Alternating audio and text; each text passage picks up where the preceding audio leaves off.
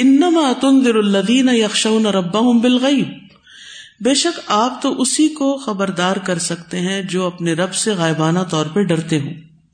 انذار کا معنی ہوتا ہے کسی خوفناک چیز سے آگاہ کرنا۔ کیا مانا ہوتا ہے انذار کا؟ کسی خوفناک چیز سے آگاہ کرنا۔ نبی صلی اللہ علیہ وسلم کون تھے؟ نذیر۔ قرآن مجید میں انذار دو طرح کا ہے۔ ایک عام ہے اور ایک خاص ہے۔ ایک انذار وہ ہوتا ہے جو سب کے لیے عام ہے۔ جیسے نبی صلی اللہ علیہ وسلم سے اللہ تعالیٰ نے فرمایا، یا المدثر، قم و انذر اے کپڑا اڑنے والے، اٹھ جائیے، پھر خبردار کیجیے سب کو خبردار کیجیے اسی طرح، تبارک الذی نزل الفرقان علی عبدہ لیکون للعالمین نذیرا۔ بہت بابرکت ہے وہ ذات جس نے اپنے بندے پر فرقان یعنی قرآن نازل کیا تاکہ وہ تمام جہان والوں کے لیے خبردار کرنے والا ہو جائے۔ تو یہ عام انذار ہے۔ سب انسانوں کو خبردار کرنا۔ کس چیز سے؟ کہ ان کا انجام آگے کیا ہونے والا ہے۔ اگر انہوں نے اپنی زندگی کا مقصد پورا نہ کیا، تو پھر دیکھیں ان کے ساتھ آگے کیا ہوتا ہے۔ تو سب کو بتانا ضروری ہے۔ اس میں آپ دیکھیے کہ اس فرمان میں مومنوں کے لیے اس کو نسبتی طور پر محدود کیا گیا، جیسے ان نماتن ضرو من تباد ذکر ٹھیک ہے، کہ آپ صرف اسی کو خبردار کر سکتے ہیں جو ذکر کی پیروی کرے۔ جیسے یہاں پر آیا ان نماتن ضر الدین یکشون رب بالغیب۔ اچھا دوسرا انظار جو ہے وہ خاص ہے، اور وہ مشرقین اور کفار کے ساتھ خاص ہے۔ ایک انظار میں پوری دنیا شامل ہے اور دوسرے انظار میں انکار کرنے والے۔ جسے آتا نا سورت الراف میں لی تم ویر و ذکر المؤمنین لی تو المتقین و تم ویر قوم الدا متقین کو بشارت دیں اور جھگڑالو قوم کو خبردار کر دیں۔ اب یہاں پر آپ دیکھیے تم ورو سے پہلے انما آیا ہے۔ انما کون سا کلمہ ہے؟ کلمہ حسر شابش۔ کیا مطلب ہوتا ہے کلمہ حسر کا؟ عام طور پہ ترجمہ کیا جاتا ہے سوائے اس کے نہیں یعنی یہی بات ہے، حقیقت یہی ہے۔ انما حقیقت یہی ہے کہ تم ذرو آپ خبردار کر سکتے ہیں۔ کس کو خبردار کر سکتے؟ اللہ دینا ان لوگوں کو یکشون رب جو اپنے رب سے خشیت اختیار کرتے ہیں۔ خشیت اس خوف کو کہتے ہیں جو کسی کی عظمت کی وجہ سے دل پہ تاری ہو جائے۔ اور یہ علم کے ساتھ ہوتی ہے۔ یعنی ایسا خوف ہوتا ہے جس کے ساتھ علم بھی ہوتا ہے۔ ان نما یکش اللہ من عباد العلماء۔ مطلب کیا ہے کہ جو شخص اللہ تعالیٰ کو جان لیتا ہے، اللہ تعالیٰ کے کلام یعنی کیا؟ نہیں پتا اللہ کا کلام کون سا۔ قرآن مجید، ٹھیک ہے؟ تو جو شخص اللہ کو پہچان لیتا ہے، جان لیتا ہے، جو شخص اللہ کا کلام جان لیتا ہے پھر وہ لازمی طور پر اللہ سے ڈرتا ہے۔ وہ نصیحت قبول کرتا ہے۔ لیکن اگر آپ نے صحیح طور پر جانا نہیں، تو پھر بس بات سنی اور ختم۔ ڈر نہیں آتا دل میں۔ اصل عالم ہی وہ ہوتا ہے جس کے اندر اللہ کی خشیت ہو، اللہ کا ڈر ہو۔ تو آیت کے اس حصے سے یہ پتا چل رہا ہے کہ جو اللہ سے ڈرتا ہے، وہی نصیحت قبول کرتا ہے۔ انما انت منذر من یخشاہا۔ آپ تو اسی کو خبردار کرنے والے ہیں جو اس سے ڈرتا رہتا ہے۔ فضکر بال قرآن خاف عید اس قرآن کے ساتھ نصیحت کیجیے اس کو جو میری وعید سے ڈرتا ہو۔ ٹھیک ہے؟ اور نصیحت کس کو فائدہ دیتی ہے؟ انضار کس کو فائدہ دیتا ہے؟ وہ اقام السلاتا جو نماز قائم کرتے ہیں۔ قائم کرنے میں اوقات کی پابندی، ارکان کی پابندی اطمینان کے ساتھ نماز پڑھنا، اخلاص کے ساتھ پڑھنا، صرف اللہ کے لیے پڑھنا، خوشبو اختیار کرنا۔ یعنی جن کی نمازوں میں یہ چیزیں پائی جاتی ہیں، ان کے اندر اللہ کا ڈر ہوتا ہے۔ اور نماز میں فرض اور نفل دونوں نمازیں شامل ہیں۔ تو نماز قائم کرنے میں ہر وہ چیز شامل ہوتی ہے جس سے نماز کامل ہوتی ہے، مکمل ہو جاتی ہے۔ اور اس میں دوام کا بھی ہونا ضروری ہے۔ کن چیزوں سے نماز ناقص ہو جاتی ہے جب اس کی شرائط پوری نہیں کی جاتی؟ خواتین کے لیے نماز کی شرائط میں سے اہم ترین شرط جو مردوں کے علاوہ ہے وہ کیا ہے؟ کہ ان کا لباس ساتر ہو، ان کے جسم کو ڈھانپنے والا ہو، نہ ٹائٹ ہو اور نہ ہی شارٹ ہو اور نہ ہی ٹرانسپیرنٹ ہو۔ یہ تین چیزیں نہیں ہونی چاہیے۔ اگر لباس ساتر نہ ہو تو نماز ناقص ہے۔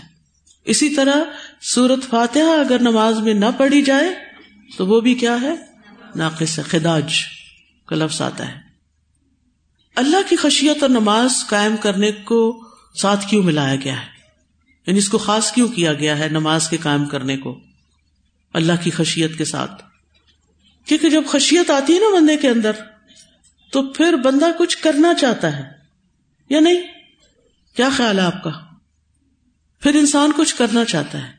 یاد رکھیے زندگی میں انسان کے اندر جو قوتیں ہیں اور جو طاقتیں ہیں، ان میں سے ایک خوف کا جذبہ ہے۔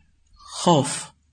خوف جو ہے انسان کی فکر اور عمل کی صلاحیتوں کو جگا دیتا ہے۔ انسان کو چکنا کر دیتا ہے۔ کانشیس کر دیتا ہے۔ خوف کے علاوہ کوئی اور چیز اس کو اس درجے پہ نہیں جگاتی۔ ڈر سب سے زیادہ جگاتا ہے۔ دنیا میں جتنی بھی سرگرمیاں ہیں نا، یہ کسی نہ کسی خوف کا نتیجہ ہوتی ہیں۔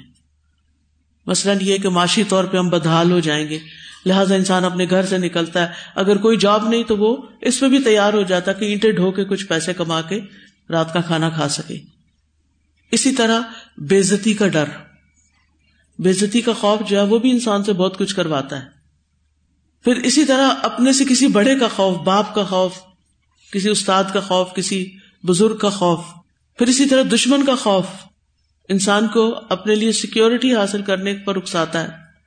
تو آپ دیکھیں کہ انسان جو جو کچھ بھی کر رہے ہوتے ہیں نا، ان کے پیچھے کوئی نہ کوئی، کہیں نہ کہیں خوف بھی ہوتا ہے۔ تب وہ کام کر رہے ہوتے ہیں۔ ان سب خوفوں سے بڑا خوف کون سا ہے؟ اللہ کا خوف، اللہ کا ڈر۔ جس بندے کے اندر اللہ کا ڈر نہ آئے، آپ اس سے کسی اچھے کام کی توقع مت رکھے کسی خیر کی توقع نہ رکھے اللہ کے سامنے ہم کیا ہیں؟ ہماری زندگی کس کے ہاتھ میں؟ ہماری موت کس کے ہاتھ میں؟ ہمارا رسک کس کے ہاتھ میں؟ ہماری صحت کس کے ہاتھ میں؟ ہمارا جان مال سب کس کا ہے؟ انا و انا الہ راجی سب کچھ اسی کا ہے۔ لیکن ہم بھول جاتے ہیں یہ بات۔ وہ جو چاہے، جب چاہے، کر سکتا ہے۔ تو تل ملک کا منتشا وہ تنز الملک کا بھی منتشا جس کو چاہتا ہے، بادشاہ دیتا ہے، جسے چاہتا لے لیتا ہے۔ بے ادک الخیر ان کا لا کل شین قدیر ہمیں ہمیشہ یہ بات یاد رکھنی چاہیے کہ انت الفقراء اللہ ہم اللہ کے محتاج ہیں۔ ہمیں اللہ سے ڈرنا ہے، کیونکہ اللہ سب سے بڑا ہے۔ دنیا کے جتنے بھی خوف ہیں نا، وہ جھوٹے خوف ہیں یا وقتی خوف ہیں۔ وہ حقیقی خوف نہیں ہے بعض اوقات وہ خوف صرف ہمارے مائنڈ کے اندر ہوتا ہے۔ اس کی حقیقت کچھ بھی نہیں ہوتی۔ ہم صرف کسی چیز سے ڈر رہے ہوتے، ڈر رہے ہوتے۔ آج ہی مجھے کسی نے میسج کیا، انہوں نے اپنی کیفیت بتائی۔ نہیں کافی دنوں سے میں اس مشکل میں گرفتار ہوں کہ میں جہاں ہوتی ہوں، مجھے لگتا ہے کہ یہ چیز اٹھے گی جس کے نیچے سانپ نکلے گا۔ اب آپ سوچے کسی شخص کی یہ کیفیت ہو جائے، یہ وہم اس کے سر پہ سوار ہو جائے کہ میں جہاں نماز اٹھاؤں گی تو اس کے نیچے سے سانپ نکلے گا۔ یہ جو برتن اٹھاؤں گی اس کے اندر سانپ ہوگا۔ یہ دروازہ کھولوں گی آگے سانپ کھڑا ہوگا۔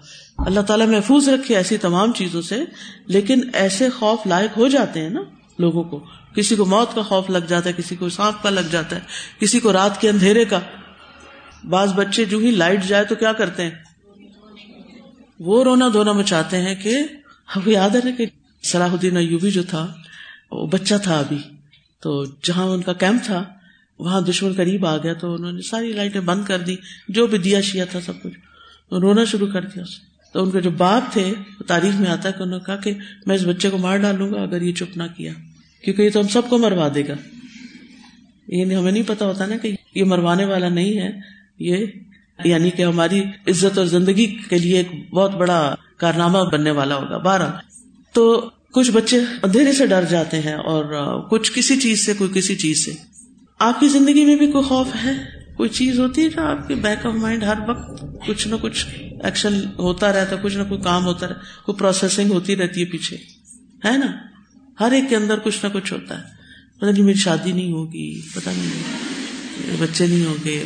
پتہ نہیں شوہر کیسا ہوگا، پتہ نہیں آگے کیا ہوگا، پتہ نہیں بڑھاپے میں کیا ہوگا، پتہ نہیں کہاں سے کہاں ہوگی۔ یعنی وہ صرف آپ کی سوچ ہے نا۔ پھر ایک وقت آتا ہے جب اس چیز کا وہ کام ہو جاتا ہے۔ الحمد للہ کام ہو گیا۔ لیکن ہم نے اس کو ایک عرصے تک اپنے اوپر تاری رکھا۔ تو اس لیے میں کہہ رہی ہوں کہ یہ خوف جو ہم تاری رکھتے ہیں نا عام طور پہ، یہ حقیقی خوف نہیں ہے جو ہم سے کچھ کچھ کام کرواتے رہتے ہیں الٹے سیدھے۔ بہت سے الٹے سیدھے کام ہم خوف کی وجہ سے کر رہے ہوتے ہیں۔ لیکن اصل خوف، حقیقی خوف، ضروری خوف ہماری زندگی میں کون سا ہونا چاہیے؟ اللہ کا خوف۔ اگر وہ آ جائے، سارے کام سیدھے ہو سکتے ہیں۔ کیونکہ اللہ نے ہمیں پیدا کیا ہے۔ وہی ہر چیز کا مالک ہے۔ سارے اختیارات اس کے پاس ہیں۔ تو اتنا ہی کافی ہے، یہ سوچ بھی کافی ہے کہ اسی کے پاس ہم نے لوٹ کر جانا ہے۔ لہذا اسی سے ڈرنا ہے۔ کیونکہ اس نے ہمیں پیدا کر کے آزاد نہیں چھوڑ دیا۔ ہم میں سے ہر ایک کو وہ واپس اپنے سامنے بلائے گا اور ہر ایک سے اس کے قول اور عمل کا حساب لے گا کہ زندگی میں کیا کر کے آئے ہو۔ تو یہ آسان معاملہ نہیں ہے، یہ بڑا سنگین معاملہ ہے۔ اگر کوئی دنیا میں اللہ سے نہیں ڈرتا۔ اللہ تعالیٰ قیامت کے دن دو خوف جمع نہیں کرے۔ جو دنیا میں اللہ سے ڈرتا ہے، وہ قیامت کے دن مطمئن ہوگا، سکون میں ہوگا۔ اور جو دنیا میں اللہ سے نہیں ڈرتا، وہ قیامت کے دن انتہائی ڈرا ہوا ہوگا۔ تو اس لیے ہم میں سے ہر ایک کو آخرت کی فکر ہونی چاہیے۔ اللہ سبحان تعالیٰ کے سامنے جا کر کھڑے ہونے کی فکر ہونی چاہیے۔ اور یہی چیز ہے جو ہم سے مطلوب ہے کہ ہم اس خوف کو ٹرانسفارم کر دیں دنیا کے خوف کو کس خوف میں بدل دیں؟ کیونکہ خوف تو ہم نے کرنا ہی کرنا ہے۔ یہ تو ایک قوت ہے نا، ہمارے اندر رکھ دی گئی ہے۔ یہ ہم اس چیز کا نہیں کریں گے تو اس کا کریں گے، اس کا نہیں تو کسی اور کا۔ کچھ نہ کچھ فکر ہم نے لگانی ہے۔ ساری زندگی۔ زندگی کے ہر دور میں ایک نیا خوف سر پہ سوار ہو جاتا ہے۔ یہ تو ہونا ہی ہے۔ لیکن جس شخص کو غم آخرت لگ جائے، جس کے اندر خوف خدا آ جائے۔ خدا کا لفظ میں عام طور پہ نہیں بولتی، لیکن خوف خدا ایک ٹرم بھی ہے نا، جس کے اندر خوف خدا پیدا ہو جائے، جو اللہ سے ڈرنے لگے۔ اس کے سارے اعمال درست ہو جاتے ہیں، اس کی آخرت درست ہو جاتی ہے۔ اس کے لیے اللہ سے ملاقات کا وقت بہت خوشگوار ہو جائے گا۔ اس کے سارے کام سیدھے ہو جاتے ہیں۔ اس کو پھر کسی کی تعریف اور کسی کی تنقید کی پرواہ نہیں رہتی۔ اس کو دکھاوے کا شوق نہیں رہتا۔ وہ کرتا ہے اچھے کام اور اللہ سے ڈرتا بھی رہتا ہے۔ ومن تزکا فنما یا تزکا علی نفسی اور جو پاکیزگی اختیار کرے گا، وہ اپنی ہی جان کے لیے کرے گا۔ یعنی جس نے شرک سے، کفر سے، فسق سے، نافرمانی سے، نفاق اور گناہوں کی میل سے اپنے آپ کو پاک کر لیا، صاف کر لیا تزکیا کر لیا اپنے آپ کو ایمان اور عمل صالح کے ساتھ آراستہ کر لیا، اس نے اپنا بہت بڑا بھلا کیا، اپنے آپ کو بہت بڑا فائدہ دیا۔ فائدہ اٹھانے کے ہم سب حدیث ہیں، لیکن ہم جو فائدے چاہتے ہیں نا، وہ صرف دنیا کے چاہتے ہیں۔ دنیا کی عزت، شہرت، مال، دولت، یہ چند چیزیں۔ لیکن ایسا شخص بڑا ہی عقل مند ہے کہ جو ہر دم اپنے گناہوں پر نظر رکھتا ہے، اپنا محاسبہ کرتا رہتا ہے۔ اور اپنے آپ کو صاف کرنے کی کوشش کرتا ہے۔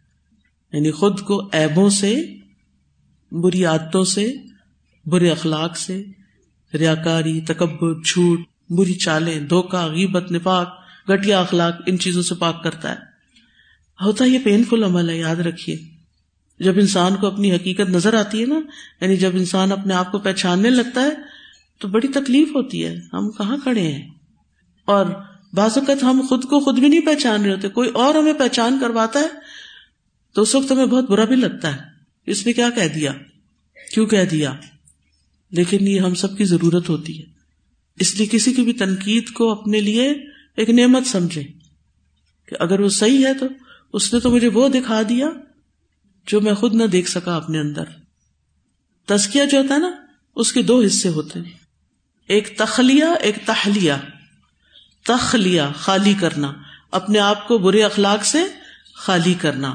اور تہلیہ اچھے اخلاق کے ساتھ خود کو مزین کرنا۔ جیسے سچائی، اخلاص، آجزی اور انکساری، نرمی، بندوں کی خیر خائی دل اور سینے کا سلامت ہونا۔ اللہ کے بارے میں حسن زن، بندوں کے بارے میں اچھا گمان۔ تو جو ایسی زندگی گزارے گا، اس کا فائدہ خود اس کی اپنی ذات ہی کو ہوگا۔ اس کا سمرا اسی کی طرف لوٹے گا۔ وہ اللہ مسیر اور اللہ کی طرف لوٹ کے جانا ہے۔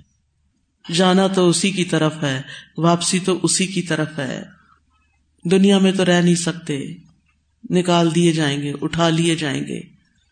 تو اس آیت سے کچھ باتیں ہم نے سیکھی۔ نمبر ایک، اپنی آخرت کی تیاری کے لیے کسی پر بھروسہ نہیں کرنا، ذمہ داری خود لینی ہے۔ اپنی آخرت کے لیے خود تیاری کرنی ہے۔ کسی اور پر تکیا نہیں لگانا، کسی اور کی ٹیک نہیں لینا۔ دنیا میں تو ایسے ہوتا نا، تھک جاتے ہیں تو ہم کیا کرتے ہیں؟ سہارا لے لیتے کسی کا۔ آخرت میں کسی کا سہارا نہیں لے سکتے۔ اپنے لیے خود کرنا ہے۔ کیونکہ عام طور پہ ہم پتہ کس غلط فہمی کے شکار ہوتے ہیں۔ افسوس آج کے دور میں ان بزرگوں پر جو سارا وقت ٹی وی کے آگے بیٹھے رہتے ہیں۔ اور اگر کوئی بچہ یا بچے کا بچہ آ جائے پاس، تو اس کو کہتے بیٹا، میرا ختم دلا دینا، میرے لیے دعائیں کرتے رہنا تو میرے لیے صدقہ کرنا۔ بھائی اس وقت جو آپ کے ہاتھ میں آپ کیوں نہیں صدقہ کرتے؟ اس وقت جو وقت اللہ نے آپ کو دیا، اس میں کیوں نہیں ذکر اذکار کرتے؟ اس میں کیوں نہیں استغفار کرتے؟ اس میں کیوں آپ ہر ایک کے کام میں اڑنگا دے رہے ہیں؟ آپ کیوں نہیں اپنی فکر کرتے؟ کیونکہ بعض بزرگ، بعض گھروں معذرت کے ساتھ سب ایسے نہیں ہوتے، لیکن بعض بزرگوں کو دیکھا گیا ہے وہ دوسروں کے اوپر ایسا بوجھ بن جاتے ہیں، ایسی مصیبت بن جاتے ہیں کہ ان کے ہر کام پر تنقید اور گھر کے ماحول کو خراب کرنا، بے وجہ کی ڈانڈ ڈپٹ اور ایسے کام کے جن کو اس عمر میں انہیں ہرگز نہیں کرنا چاہیے۔ اور پھر اوروں پہ سہارا رکھنا، یہ میرا بچہ حافظ ہو گیا ہے، یہ فلاں اس بچے نے بچے کو حافظ کرا دیا۔ یہ اتنے لوگوں کی سفارش کرے گا، بیٹا مجھے یاد رکھنا، میری سفارش کرا دینا۔ میری بخش کرا دینا، میرے لیے صدقہ کرنا، ہر سال دیکھ دینا، میری برسی منانا۔ ایسی باتوں سے تھوڑے کام چلتا ہے۔ کیا کرنا ہے ہم نے؟ اپنے لیے اس وقت کو خود کیش کرنا ہے، خود استعمال کرنا ہے۔ کسی کا سہارا نہیں لینا۔ مہربانی ان سب لوگوں کی کہ جو مرنے کے بعد ہمیں یاد رکھے ہمارے لیے دعائیں کریں۔ لیکن آج تو لوگوں کو اپنے لیے دعا کرنے کی فرصت نہیں۔ آپ کو کون یاد رکھے گا؟ اور ہم نے ان کے لیے کیا بھی کیا کہ وہ ہمیں یاد رکھے ہم کیوں جھوٹی توقع لگا کے بیٹھے ہوئے ہیں؟ جو کام ہم خود زندگی میں کر سکتے ہیں، وہ خود کر لیں اپنا۔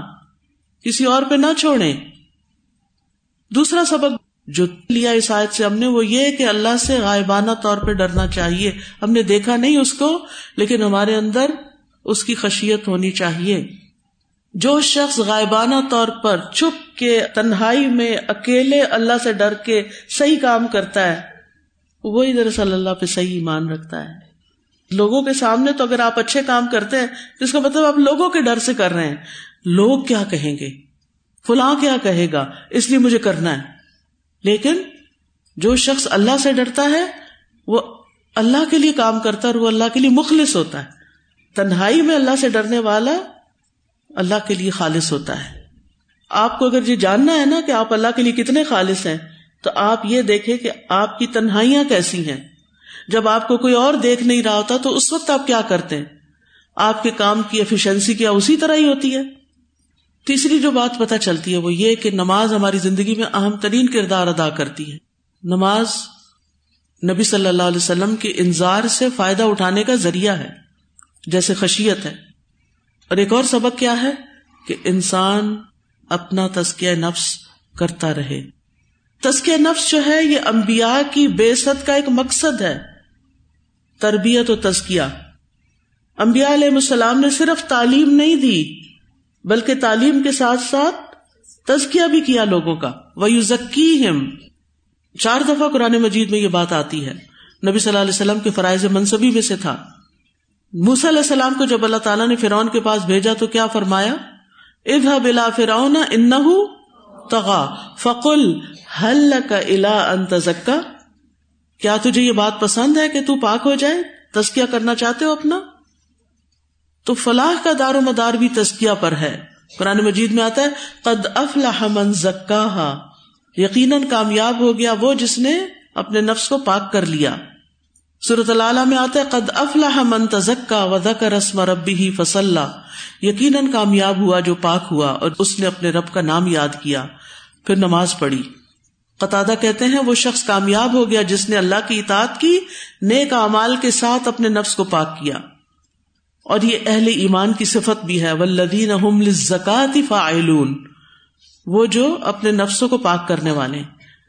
ابن کثیر کہتے ہیں کہ اس سے نفوس کی زکات مراد ہے اور اموال کی زکات بھی مراد ہے اور کامل مومن وہ ہوتا ہے جو یہ عمل بھی کرتا ہے اور وہ عمل بھی یعنی نفس کی زکات بھی دیتا ہے، نفس کو بھی پاک کرتا ہے اور مال کو بھی پاک کرتا ہے۔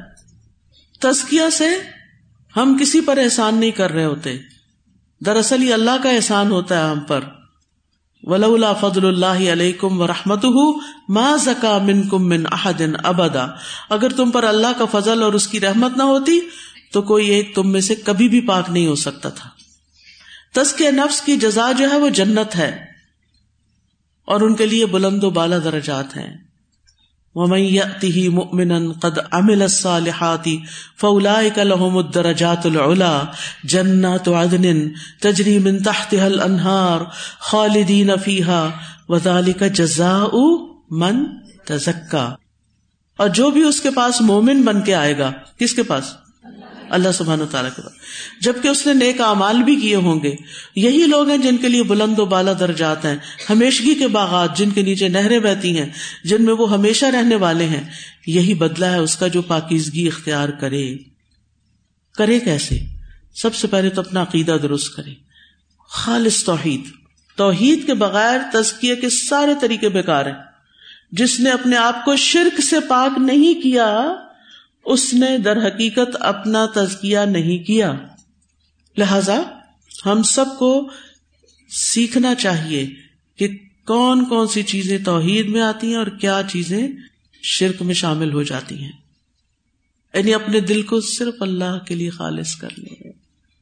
سب سے بڑھ کر اس سے محبت، سب سے بڑھ کر اس کا خوف، سب سے بڑھ کر اس کی رضا زندگی میں، سب سے بڑھ کر اس پہ توکل۔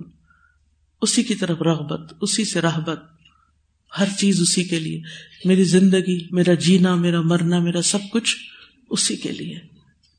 میں اسی کے لیے، میری زندگی اسی کے لیے، میرا مال اسی کے لیے، میری اولاد اسی کے لیے، میرا سب کچھ اسی کے لیے۔ اپنے آپ کو کس کے لیے خالص کر لیں؟ اپنا سب کچھ کس کے نام کر دیں؟ اللہ۔ پھر جو چیز عقیدے کے بعد فائدہ دیتی ہے، پاکیزگی ظاہری اور باطنی، صفائی کے لیے وہ نماز ہے۔ اقامت سلاد اگر کوئی نماز نہیں پڑھتا اور اندھیرے میں بیٹھ کے کوئی ورد جپتا ہے، تو وہ تزکیہ نہیں کر رہا۔ نماز کا پورا پروسیس جو ہے سب ڈیٹیل میں نہیں جا سکتی، یہ تزکیہ کا ایک عمل ہے۔ پھر مال کو پاک کرنا زکات اور صدقات دینا۔ خز من اموالہم صدقتن تو تہر ہم و بہا آپ ان کے مالوں میں سے صدقہ لے کر انہیں پاک کیجیے اور ان کا تزکیہ کیجیے پھر روزہ رکھنا جو تقوا پیدا کرتا ہے انسان کے اندر۔ حج کرنا، کیونکہ اس میں فمن فرد افی ہند الحج فلا رفسا ولا فسوخا ولا جدال فی الحج۔ جس کی زندگی سے یہ تین چیزیں نکل جائیں، اس کا تزکیہ ہوا یا نہیں ہوا؟ پھر مخلوق کی فکر کرنا، ان کے حق ادا کرنا۔ انسانوں کے حقوق۔ پھر کثرت سے اللہ کا ذکر، غور و فکر سے قرآن پڑھنا۔ قرآن میں تدبر اور پھر فضول کاموں اور فضول باتوں سے بچنا کس سے بچنا؟ یاد رکھیے، آپ ساری اچھی نیکیاں کر لیں، لیکن فضول کاموں سے نہیں بچتے۔ جا کے بیٹھ کے ٹی وی کے آگے، فضول میں چیزیں دیکھتے رہے، موبائل کھول لیا، ادھر ادھر کی چیزیں دیکھتے رہے۔ دلوں کو سخت کر دیتی ہیں چیزیں۔ خشیت ختم ہونے لگتی ہے، نمازوں کا مزہ ختم ہونے لگتا ہے، اور فضول باتیں بھی۔ من حسن اسلام المرء ترک ہو مالا یعنی۔ جس چیز سے انسان کا مطلب نہیں، اس کے بارے میں کھودے کو ریدے بھی نہیں۔ مثلا اس طرح کے سوال کرنا، فلاں کہاں ہے؟ وہ کدھر گیا ہے وہ کہاں سے آ رہا ہے؟ وہ کیا کر رہا ہے؟ وہ کیا کر رہا ہے؟ یہ کیا کر رہا ہے؟ کیا ضرورت ہے ان باتوں کی؟ اس سے ہمارے کون سے نفع مند علم میں اضافہ ہوگا؟ تو اپنے مقصد پہ فوکس رہنا۔ غیر ضروری باتوں میں دلچسپی نہ لینا۔ ابن قیم کہتے ہیں فضول باتوں اور فضول دیکھنے سے یہ پکا کر لیجیے اپنے اندر۔ فضول باتوں اور فضول دیکھنے سے زیادہ نافرمانیاں پیدا ہوتی ہیں اور یہ دونوں چیزیں شیطان کے داخلے کے بہت وسیع راستے ہیں۔ ان راستوں سے شیطان داخل ہو جاتا ہے، کیونکہ یہ دو آزاد نہ ہی بھرتے ہیں نہ تھکتے ہیں۔ آنکھیں بھی نہیں تھکتی اور زبان بھی نہیں تھکتی۔ تو اطاعت کے کام کرنا اور حرام کاموں سے بچنا، یہ تزکیے کے لیے ضروری ہے۔ کیونکہ حرام کاموں سے دل تاریخ ہو جاتا ہے سینا تنگ پڑ جاتا ہے آزاد میں سستی آ جاتی ہے اور انسان نیکی کے کاموں سے پیچھے ہٹنے لگتا ہے۔ پھر اسی طرح مستند علماء سے شرعی علم حاصل کرنا یہ تزکیہ کا باعث بنتا ہے۔ اور امبیا کے منہج کے مطابق نفس کی اصلاح کرنا۔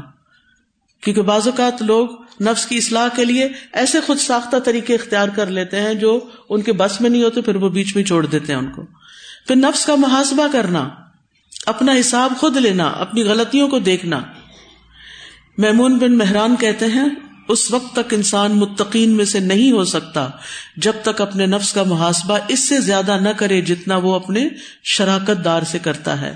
یہاں تک کہ وہ جان لے کہ اس کا کھانا کہاں سے ہے، اس کا لباس کہاں سے ہے، اس کا پینا کہاں سے ہے، کیا یہ حلال سے ہے یا حرام سے۔ اور پھر نیک لوگوں کی صحبت اختیار کرنا۔ یعنی اگر آپ ایسے لوگوں کے ساتھ اٹھتے بیٹھتے نہیں جو نیک ہیں تو پھر بھی تسکیہ نہیں ہوتا۔ یہ ساری چیزیں تبھی ہوں گی جب ہم اپنا احتساب کرنا سیکھ جائیں گے۔ آپ دیکھیے، جب آپ فصل بوتے ہیں، کبھی آپ نے کچھ اگایا؟ وہ لوگ ہاتھ کڑا کریں جنہوں نے آج تک کچھ نہیں اگایا، پھر آپ نے کچھ سیکھا نہیں۔ آپ کے گھر میں ایک ٹوٹی ہوئی پلاسٹک کی بالٹی ہے، کہیں سے مٹی مل جائے گی؟ اس میں مٹی بھر لیں، لے آئے کہیں سے، خرید لائیں، ملتی بھی ہے اور اس میں کچھ بیج ڈال دیں اور اگنے کے عمل کو دیکھیں۔ اللہ خالق کل شی اللہ کی قدرت آپ اس کو پا نہیں سکتے، محسوس نہیں کر سکتے۔ جب تک آپ تخلیق کے عمل کو نہیں دیکھتے۔ ٹھیک ہے؟ تو کچھ نہ کچھ ضرور اگائیں۔ چاہے اتنا سا دہی کا خالی ڈبا ہے نا، اسی میں مٹی بھر کے اس کے اندر ہی بیج گھر میں دنیا کے ہوں گے۔ وہی ڈال دو تھوڑا تھوڑا پانی کا ترکاؤ کر دیں۔ دیکھیے کیا کچھ اگتا ہے۔ میں کیا مثال دوں؟ آپ نے کبھی گایا نہیں تو آپ کو کیا سمجھ آئے گی میں کیا کہہ رہی ہوں؟ تو جب کچھ آپ اگاتے ہیں نا، تو اس اصل چیز کے ساتھ کچھ اور چیزیں بھی اگ جاتی ہیں۔ پچھلے دنوں جب میں کینیڈا میں تھی، تو پاکستانی کنو جاتے ہیں یہاں سے۔ بعض اوقات ایک ڈالر کا ایک مل جاتا ہے یا زیادہ زیادہ دو مل جاتا ہے۔ انتہائی مہنگے ہوتے ہیں۔ لیکن ان کے اندر بیج ہوتے ہیں۔ باقی فروٹ میں بیج وغیرہ نہیں ہوتا۔ تو میں نے کہا، یہ خالص ہے. تو میں کھا رہی تھی تو میرا بیج پھینکنے کو دل نہ چاہ رہا اتنا قیمتی ہے اس کا تو بیج بھی قیمتی ہے۔ میں اٹھی، میں نے ایک پاٹ لیا مٹی کا اور اس کے اندر وہ بیج ڈال دی تو اب کیا ہوا؟ وہ سارے بیج کٹھے ہی اگائے اور پھر میں نے دیکھا ان کے ساتھ ایک اور بھی کوئی چیز اگی ہوئی ہے۔ یہ کہاں سے آ گئی؟ بالکل باریک سی۔ تو ہوتا یہ ہے کہ جب آپ کچھ فصل اگاتے ہیں نا، اس کے ساتھ کچھ بیکار ردی چیزیں بھی اگ جاتی ہیں۔ آپ نے تو نہیں ڈالے ہوتے، وہ کہیں سے اڑ کے آ جاتے ہیں۔ اسی طرح جب انسان کو نیکی کا کام کرنے لگتا ہے نا، تو اس کے ساتھ کچھ علائشیں بھی اٹھنے لگتی ہیں انسان کی۔ ریا کاری آنے لگتی ہے گمنڈ آنے لگتا ہے، میں دوسروں سے زیادہ پڑھ گیا ہوں۔ اوروں کو تو پتہ ہی کچھ نہیں، میں اپنے خاندان کی پہلی عالمہ ہوں۔